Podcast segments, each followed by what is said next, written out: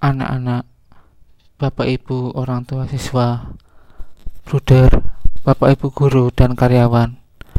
Marilah pada pagi hari ini kita awali segala kegiatan kita dengan mengucap syukur dan berdoa kepada Tuhan. Allah adalah kasih.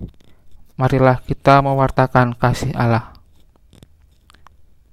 Dalam nama Bapa dan Putra dan Roh Kudus. Amin. Allah Bapa yang Maha Bijaksana, sabdamu menuntun langkah laku kami dalam kebenaran.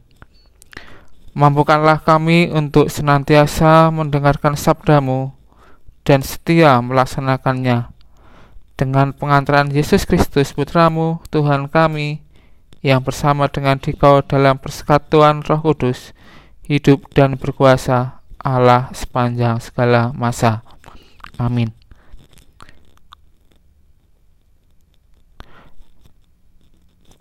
Bacaan Injil pada pagi hari ini diambil dari Injil Lukas bab 10 ayat 38 sampai dengan 42. Dalam perjalanan ke Yerusalem, Yesus dan murid-muridnya tiba di sebuah kampung seorang wanita bernama Marta menerima dia di rumahnya. Wanita itu mempunyai seorang saudara yang bernama Maria. Maria itu duduk dekat kaki Tuhan dan terus mendengarkan sabdanya. Tetapi Marta sangat sibuk melayani. Ia mendekati Yesus dan berkata, "Tuhan, tidakkah Tuhan peduli bahwa saudariku membiarkan daku melayani seorang diri? Suruhlah dia membantu aku. Tetapi Tuhan menjawabnya, Marta, Marta, engkau khawatir dan menyusahkan diri dengan banyak perkara.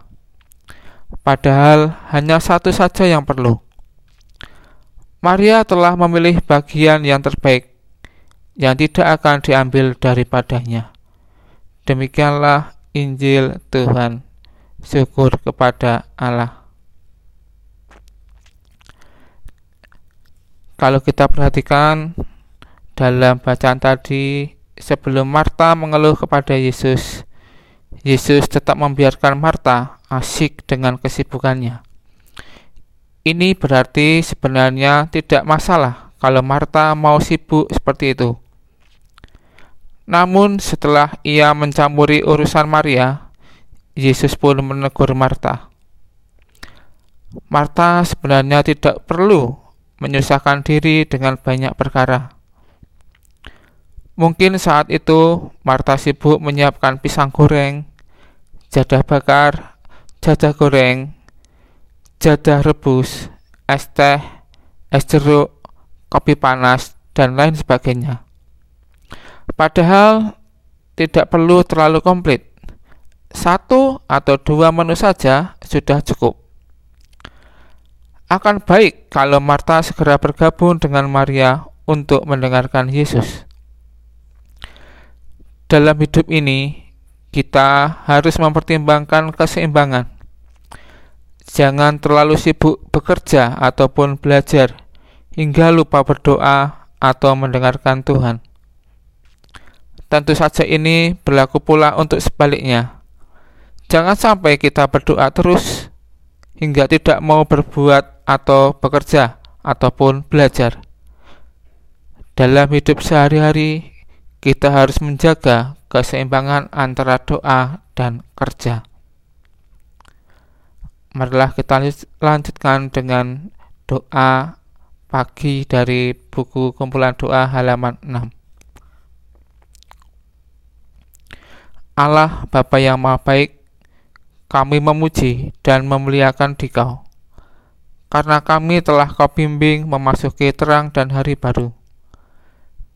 Kami mohon berkatilah kami dalam mengikuti segala kegiatan selama hari ini, agar kami mampu melaksanakannya dengan penuh kegembiraan.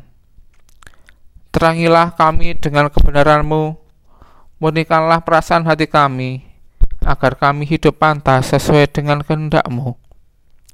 Bimbinglah kami menempuh jalan-Mu, menuju ke kehidupan yang abadi. Demi Kristus Tuhan dan penyelamat kami, kini dan sepanjang segala masa. Amin. Bapa kami yang ada di surga, dimuliakanlah namamu, datanglah kerajaanmu, jadilah kehendakmu di atas bumi seperti di dalam surga.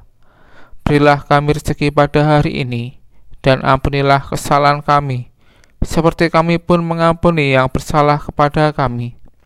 Dan janganlah masukkan kami ke dalam pencobaan, tetapi bebaskanlah kami dari yang jahat. Amin. Kemuliaan kepada Bapa dan Putra dan Roh Kudus, seperti pada permulaan, sekarang, selalu, dan sepanjang segala abad. Terpujilah nama Yesus, Maria, dan Santo Yusuf, sekarang dan selama-lamanya. Santo Bernardus, doakanlah kami. Amin. Dalam nama Bapa dan Putra dan Roh Kudus. Amin.